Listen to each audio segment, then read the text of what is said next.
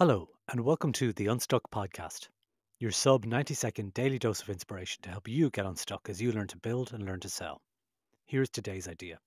Have a listen, then think about how you can apply this idea in your business today. Is this useful? In the whirlwind of building products, it's easy to get swept up in endless features and functionalities.